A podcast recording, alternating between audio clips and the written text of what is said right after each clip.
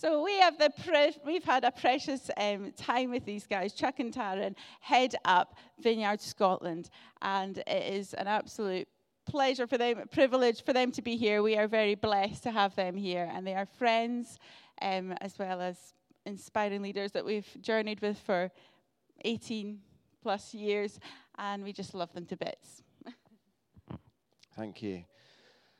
Well, it is utterly, utterly brilliant to be here. I'm an emotional wreck. I'm sure you are all as well. I, and I don't know how I'm going to get through this, uh, having experienced just the, the thankfulness and, and the emotion of the day so far. I feel very nervous about the number of uh, slip, trip hazards, slip hazards that are present here, and the chance of me still standing on my feet for half an hour is like quite slim, but it's, it's really, really good to be here. Uh, and um, it's actually very, very inspiring. I, like I, th- what you're experiencing is normal for you, but it, it's not normal for many people. You, you know, for, for, a church to start and, be, and look like this after six years, two or three of which having been a pandemic, sorry to mention that, uh, uh, is not normal. And, and so that's a, really a reflection on what God's doing amongst you. Uh, it's a reflection on the remarkable leadership of Thomas and Mary. and uh, it's very inspiring. And, and so you should be thankful. And if you're just visiting today, you got really lucky because this is a great church. I can recommend it. Uh, I know that they look after you really well. Uh, and so it's all good. It's all good. Shall we pray together? And so, Lord, we're just submitting to you, to your authority, to your word. We love you. We want to live our lives according to your ways and your patterns and your plans.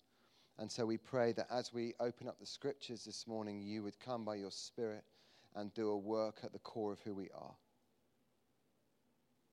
And we just take nothing off the table. You can speak into anything that you see. Amen.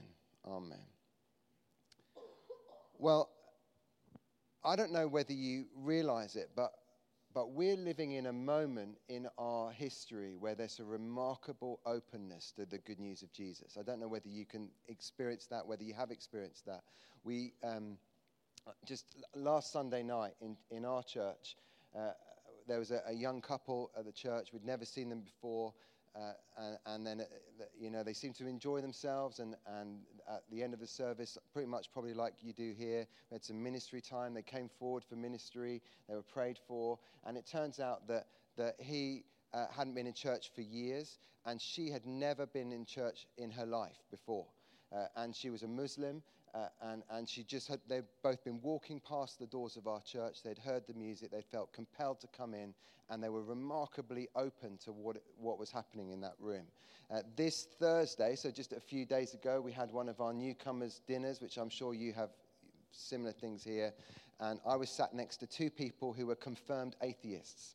And, and one of them had been given a Bible eight weeks ago. And I said, Oh, how long have you been around our church for? He said, Eight weeks, but I'm sorry, I did miss one week. He said, I was unwell one week, but I've, I've been all the other seven weeks. And I was like, Wow, what's making you come back? He just said, I just feel compelled to be here.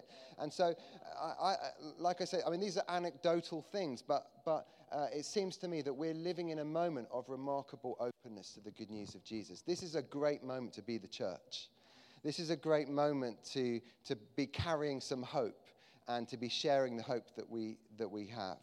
And um, uh, maybe it's because we've, as a, as a world, we're just experiencing crisis upon crisis upon crisis, aren't we? There's a, you know, we had a global health crisis, we've had a global economic crisis, a global supply crisis, an environmental crisis, a mental health crisis, and now more recently the war in Ukraine, and, and of course the, the conflict in Gaza that's happening right now. It's like a global affairs crisis, uh, and it's like the whole world is being shaken and people are living with a level of anxiety and fear that they're not used to. And so they're looking for hope. And we have hope. And so this is a great moment to be the church. And so I want to speak this morning about being the church. What, is it, what does it mean to be the church? What does a normal church look like?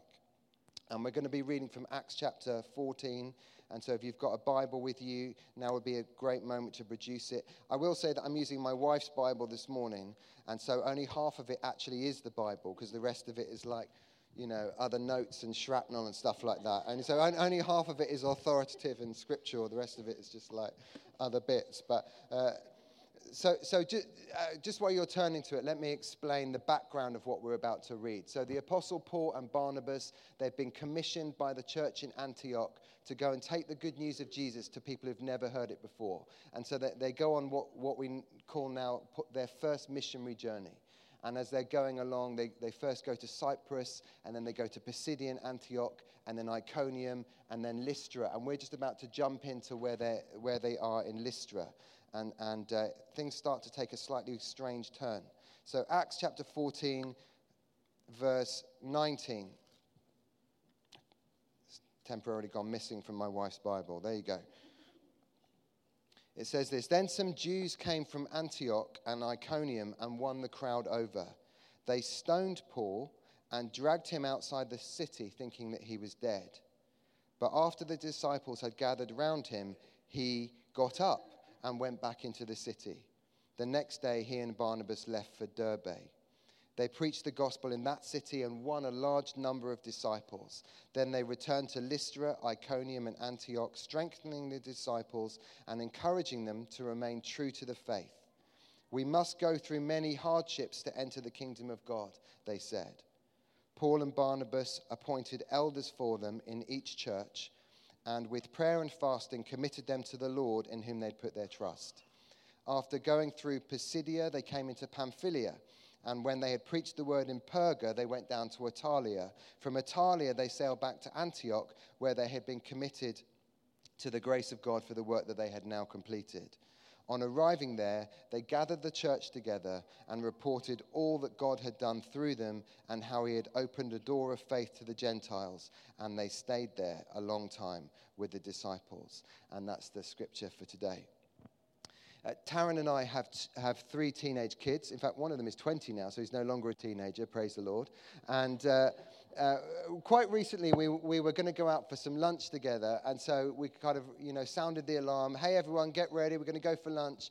And then all you could hear was like hair dryers and the, you know, the banging of wardrobe doors, and they were kind of all making themselves look beautiful. And then we collected down by the front door, and uh, they all, all three of them had big hair and uh, like uh, really baggy t-shirts that were way too big for them. And uh, you know this is like what passes for fashion with the young people apparently. And really really baggy jeans that didn't go quite all the way down to their ankles. And then you could see these kind of stripy socks underneath. And then they had these big bulbous trainers on that they could hardly walk in. And and you know like loads of jewelry and and all this kind of stuff. And I, in my mind i'm thinking don't say it don't say it. But i'm actually thinking i didn't realize we we're going in fancy fancy dress today, you know. Um, and then my kids turned to me, and, and I, I'm wearing like pretty much what I'm wearing right now. And they were like, Dad, I cannot believe that you're going out of the house looking like that. and then they said, Dad, you are so not normal. It's amazing what passes for normal, isn't it? It's actually very hard to tell what's normal these days. It's just very confusing. It's a confusing time to live.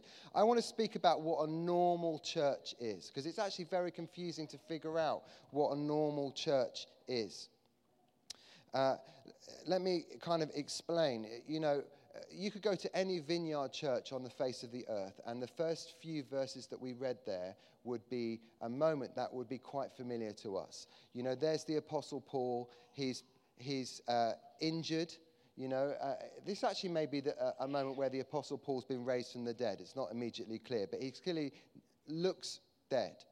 And, and it's, uh, what it says, that's kind of verse 18 or something like that. Verse 19 or verse 20, it says, they gathered, the, the believers gathered around him. And then in my Bible, there's a comma. And then it says, he got up and went back into the city. And in the vineyard, we love that comma because that's really familiar to us, isn't it? You know, like we, that's what we do. We gather around broken people, hurting people, sick people, sometimes even dying people, and we lay our hands on them and we pray for them. And sometimes God does remarkable things. Sometimes the kingdom breaks in, sometimes it doesn't. But we, we're familiar with that comma. That's normal life to us. Uh, and it's frustrating that there's frustratingly little detail about what actually happened in the comma, but we love it. It's familiar to us. Um, uh, that's all well and good. Uh, uh, and we, we measure, actually, don't we, uh, what's normal in terms of praying for people and, and Uh, uh, the ministry of healing and so on. We, we've, we've, we've learned that this is our training manual. And, and so we measure what we do by this book. And we say, well, uh, well listen, uh, I want to try and learn what it looks like to pray for people and see them healed. I, I need to try and understand how this all works. And so we look at the book. And so we might come across, for example, John chapter 5, where Jesus comes to the pool of Bethesda, and there's a man who's not walked for 38 years, and Jesus heals him. And then Jesus explains, he says, I only do what I see my father doing. And so we're like, we lodge that away. You know, okay, we only do what we see our father doing. Or we might read Matthew 10 heal the sick, raise the dead, cleanse those who have leprosy, drive out demons. Freely you've received, freely give. Or Acts chapter 3, you know, in the name of Jesus Christ of Nazareth, walk. And so we'll maybe try that one out and see how that goes. But all the time, we're measuring our practice by the book, aren't we? We're saying this is normal. This is what normal Christianity looks like. This is what normal ministry looks like. And so I'm going to measure what I do according to the book. And if, if what I'm doing doesn't look like what the book, what happens in the book, then I'm the one who's not normal. And the book is, is the normal one. And so we're kind of familiar with that what uh, the, I suppose the challenge that I'm experiencing in my own heart at the moment is that I'm, yes, I'm desperate for the kind of ministry that you see in the text. I'm desperate for a normal ministry, but I also want a normal church because you know I, I, love i love the kind of laying hands on people and seeing what god might do but i also want the kind of church that exists in the new testament that a growing fruitful healthy church. You, you know the kind of church that, that has an impact in its community the kind of church that sees people who've never met jesus before connecting with him for the first time um, I want verses 19 to 20, but I also want verses 21 to 28, where the church spreads like wildfire from Iconium to Lystra to Derbe and beyond. Um, I'm increasingly convinced that the only type of church that exists in the New Testament is a growing, fruitful, spreading, multiplying, planting church. You know, Acts chapter 1, there were 120 people. Acts chapter 2, 3,120. Acts chapter 4, there were 5,000 men, and so it goes on. And so I said, Lord, please would you give us a normal church? And what we experience right now in Scotland is not normal. And so we want something to shift. And so, what does this passage teach us about what a normal church looks like? What kinds of things do you have to do or do you have to have if you want a normal church? Uh, and I've got three things. The first thing is I need a normal message. I need a normal message. I became a Christian when I was 15 and I hadn't grown up in a Christian home. And so there was a particular shop on the high street near where I lived that I'd never noticed before, which was the Christian bookshop. And so I went into the Christian bookshop, and it, like a whole new world opened up to me. And it turned out that they didn't only sell books, they also sold t shirts. And so, like, I really went to town on the t shirts. I, I, had one t shirt, it looked like it said heavy metal, and then you got a bit closer to it, and it actually said heavenly metal. Do you see, you see what they did there? And there was another one I got, it was black with red writing, and it said worship the best. Uh, the problem was that after I'd washed it a few times, it looked more like it said worship the beast. And so it was like sort of communicating a message that I wasn't intended to communicate. Anyway, so alongside the t shirts there, there were also these fridge magnets. And, and you know, like with Bible verses on, encouraging Bible verses. And so the idea was you take some of these Bible verses, you stick them on your fridge, you look at them every day, they'll do you good. And, and verses like, you know, I can do all things through him who gives me strength. Or, for I know the plans I have for you, declares the Lord, plans to prosper you and not to harm you. And so, you, you know, you could take some of these fridge magnets, stick them on your fridge, they'll do you good. Well, do you know, the strange thing is, Paul and Barnabas, they're, they're traveling around, and as they're traveling around, it says that they're preaching the same sermon in all of the different places. And, and there's a particular message that is contained within all of those sermons. And actually, we've got the punchline here, and it's in verse 22. And, here's, and it actually says specifically they're going around bringing strength and encouragement to the churches. And so, are you ready for a real fridge magnet verse, something that's going to really do you good? Here you go. Verse 22 We must go through many hardships to enter the kingdom of God. Well, thank you so much for coming, Paul. Please never visit us again. You know, it's like, does it sound encouraging, doesn't it? We must go through many hardships to enter the kingdom of God. But do you know it's the whole gospel? You know, so often when we communicate the gospel, we say half a gospel, which is good news, everyone, you can enter the kingdom of God.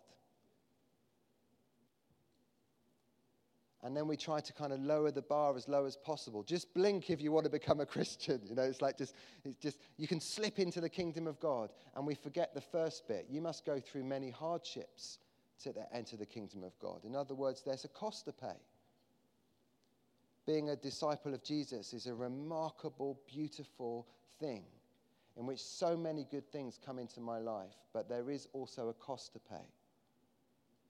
And actually that's the teaching of Jesus, isn't it? If you stop to think about it for a moment, Mark 8:34, whoever wants to be my disciple must deny themselves and take up their cross and follow me. Or the following verse, whoever wants to save their life will lose it but whoever loses their life for me and the gospel will save it. That's the gospel. A, a few years ago, my wife Taryn was invited to go with, with her friend to a place where it's very dangerous to be a Christian in Central Asia. And we're talking about a state that is kind of dominated by these two um, uh, uh kind of really significant uh, evil forces in a way, kind of militarized communism and radicalized Islam. And so it's a, like a, you know, even just to be found in possession with, of one of these books is, is, is a, a, a dangerous thing that could result in anything from you losing your job all the way through to torture or, or even death. And, and so when she said, Oh, I've been invited to go and, and, and just, you know, pray with them and encourage them, I was like, not delighted. You, you know, maybe somebody else could go. And, and so she goes along there, and, and um, like there was one moment we could only communicate by text. And, and so she's texting, she's like, I'm in the car, I'm on the way to a particular place to meet these people. And then she went, Oh, please pray, we've been stopped by the police. And then there were no text messages for four hours. And I was thinking, oh my word, like what on earth's happened? And, and then thankfully she said, oh, no, it's okay, we're fine, we're on our way. But, but like this is, this is a scary place. And so she comes back and, uh, after maybe two or three weeks over there, and, and the story that she told was these are people who love Jesus in the most remarkable way. And also, they're seeing God do incredible things in terms of physical healings. And also, they're seeing many, many, many people come to know Jesus. And so, if you were to go to them with that particular fridge magnet verse and say, You must go through many hardships to enter the kingdom of God, they would say, Tell us about it. That's our experience. So they're experiencing normal Christianity and they're, they're listening to and believing a normal message. What we're experiencing in the West is not normal. And so we need to ask ourselves where's the cost? And maybe today, for some of us, it, there's an opportunity for us to believe again the true gospel and to make a decision to pay the cost. And to start to think about what choices you would be willing to make and what things you'd be willing to put on the table, what, you know, perhaps where you live, what job you do, who you hang out with, how you spend your money, how you use your money, how you use your time, and just say, God, I'm actually willing to pay whatever cost it would take because I want to be a true disciple, a normal disciple of Jesus Christ. That's the first thing. I need to believe a normal message. The second thing we need is normal disciples. So here's a kind of a rough paraphrase of what happens in this passage and, and in Acts chapter 13 and 14. Paul and Barnabas, they leave Antioch, they go to Cyprus, then Pisidian Antioch, then Iconium, then Lystra, then Derbe, and then uh, everywhere they go, they preach the gospel. And, and I, get, uh, you know, I guess there's some kind of altar call, you know, like everyone's got their eyes closed. If you would like to become a Christian this morning, just stick up your hand where you are. And then people are sticking up their hands, or maybe they're inviting them through to another room, or maybe they're just inviting them to come to the front, or whatever it is. But loads and loads to people are becoming Christians. You see that in verse 21. It's just one example. They preached the gospel in that city and won a large number of disciples. And so everywhere they go, people are becoming Christians, which is brilliant. And so perhaps there they are in Lystra, and you've got Harry, Barry, Sally, Barbara, you know, they become Christians, uh, and uh, it's like, welcome to the kingdom, welcome to the church, this is your new family, and they're celebrating. And then Paul and Barnabas, they have to go off to the next place. And, and, then, uh, and then what actually happens is, having visited all these places, and all of these people have become Christians, uh, they turn around and they go back to the places that they went before, and it says that they appointed elders for the, for the churches in each place. And so I just want us to just inhabit that moment, that, that, that situation for a moment. So there you've got Harry, what did I say? Harry, Barry, Sally, and Barbara. You know, they're like, Paul, Barnabas, great to see you. How long's it been? Like two weeks? Three weeks? Yeah, that's right. You know, the scholars think that the whole missionary journey is maybe nine months, something like that. So, uh, you know, these people, they've been Christians for weeks, months at the most. And here they are. And then and Paul and Barnabas say, Great to see you guys. Hey, just to let you know, Harry, Barry, Sally, and Barbara, you're now the leaders of your church. And you can imagine Harry, Barry, Sally, and Barbara saying, No, no, no, no. Like, we've been Christians for like a few weeks. This is inappropriate. This is like irresponsible. There must be somebody else. And, and Paul and Barnabas are like, There isn't anyone else. It's you. You're it. You're now the leaders of your church. Let's just allow ourselves to just be outraged a little bit by that and then to realize that maybe that's how God actually works. Maybe He calls us to do things that seem impossible or irresponsible. Maybe He trusts us way more than we trust, we trust ourselves. You know, if there's one thing that we can say for certain, these disciples are being deployed way more, uh, way before they feel ready. And so maybe there are people in this room this morning who feel a sense of call to something, but you're like, I'm not ready. This is too big. And maybe that's to start a business or to start a life group. Maybe that's to plant a church or to, you know, to become a police officer or a teacher or whatever it is. Whatever it is that you think God might be asking of you, and the conversation that's been going on in your head is, I will do that just later when I'm ready, when I'm, you know, everything that I'm supposed to be. And God maybe is saying this morning, no, no, no, no. If Harry, Barry, Sally, and Barbara can be the elders of their church, then you can do whatever it is that God is asking you to do right now. To be a church, to be a normal church, we need a normal message, and also we need normal disciples.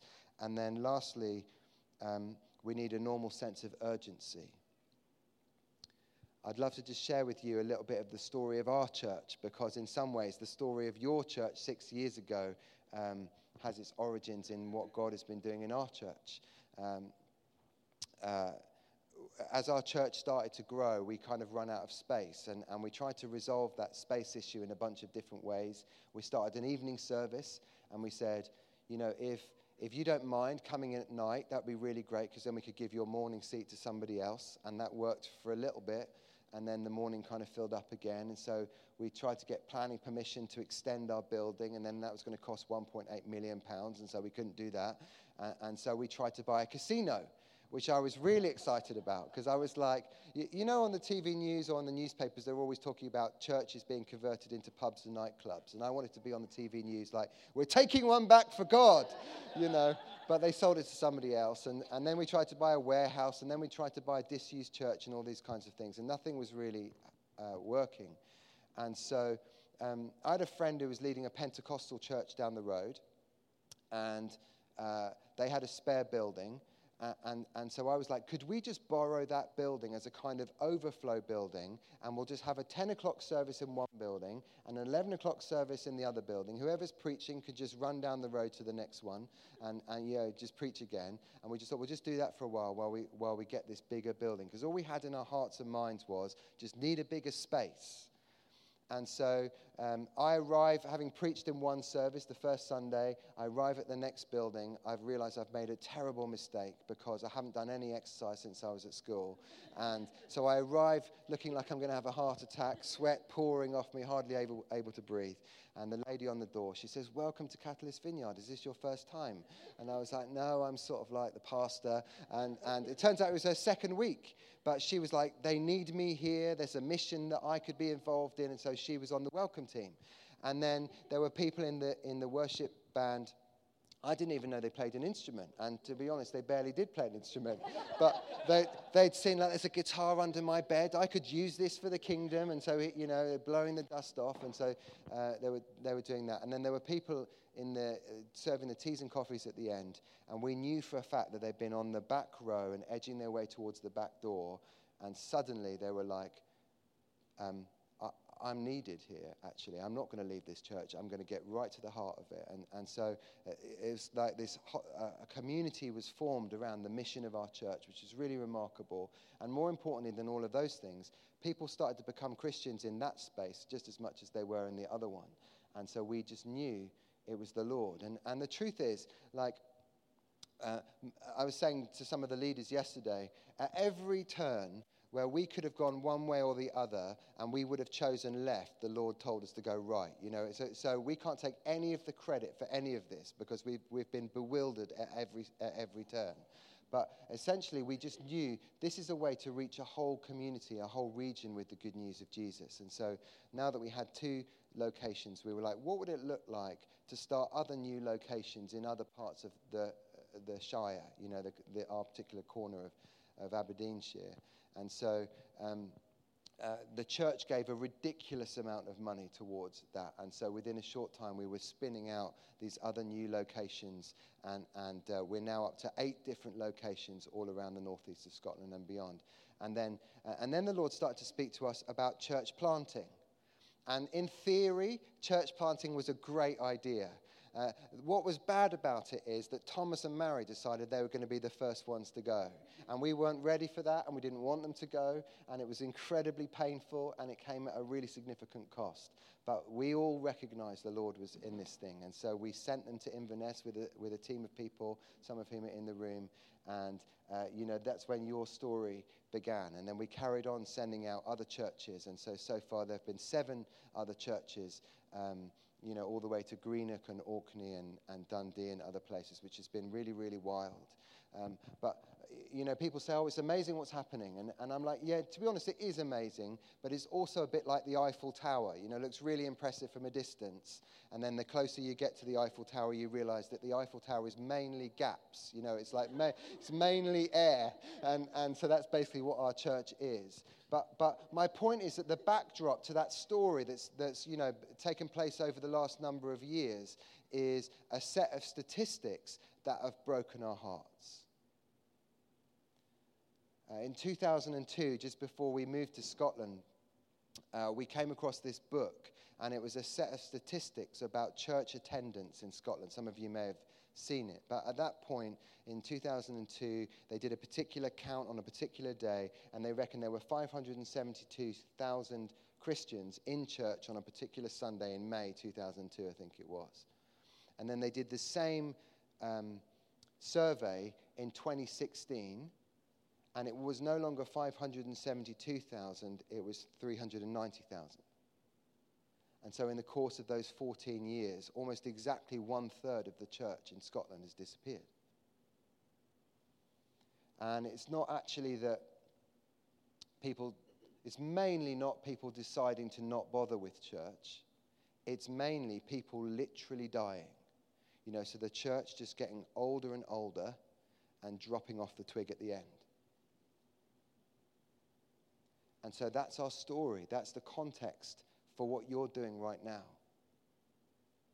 And so you see the urgency in Paul and Barnabas. They're like, we, you know, we're going from, from uh, Antioch, we're going to go to Cyprus, then Pisidian Antioch, Iconium, Lystra, Derbe, and we're going to communicate the good news of Jesus to as many people as possible, and we're going to plant as many churches as we can, and we're going to raise as many disciples as we can, and we're going to communicate the, the normal message and all of these things because it's too important because God's heart is for lost people. And so there's an urgency in the heart of God for lost people that uh, when, pe- when you get close to God, you experience the same urgency in your own heart. And that's what's happening for Paul and Barnabas, and that is what should be happening for us too. And so this isn't kind of an abstract concept or a, nice idea. There's an urgency in the heart of God for lost people. And can I tell you, there are lost people all over the highlands. And so that's why it's really, really important that you guys become a normal church. And so I don't know how you see that playing out. I can imagine new life groups being started to make a home for people who don't know Jesus and, and who are coming to faith, and new uh, missional activities and missional expressions, and new sites perhaps, or new churches being planted in, you know, I'm thinking Oban and Fort William and, and Ullapool and all of these places where it's like, how far do you have to drive to go to a really great life giving church where they communicate the good news of Jesus, raise disciples, lay their hands on the sick, have intimate worship and all of these kinds of things. It's like, you know, uh, we might think, well, that would be a nice idea, but there's an urgency in the heart of God to see lost people saved and, and made, uh, kind of formed into disciples and, and rooted in local churches. And so, what we see in this passage is the building of a legacy. And so, I felt, you know, uh, as we were praying and, and, and asking the Lord what we should bring today, I felt like the Lord would bring a challenge to you today is how far will you go? What cost will you pay? What will you put on the table? And what will you start? And what will your legacy be? You know, six years, brilliant. Look what's been accomplished in six years. What could you accomplish in 60 years? And maybe if we all play our part, you know, uh, you know, the vineyard in various places around Scotland, as well as the, the Episcopal Church and the Church of Scotland and, and the Baptists and the uh, Pentecostals, if we all play our part, then perhaps we'll see a new future being written for the church in Scotland in our lifetime. May it be so. Why don't we stand?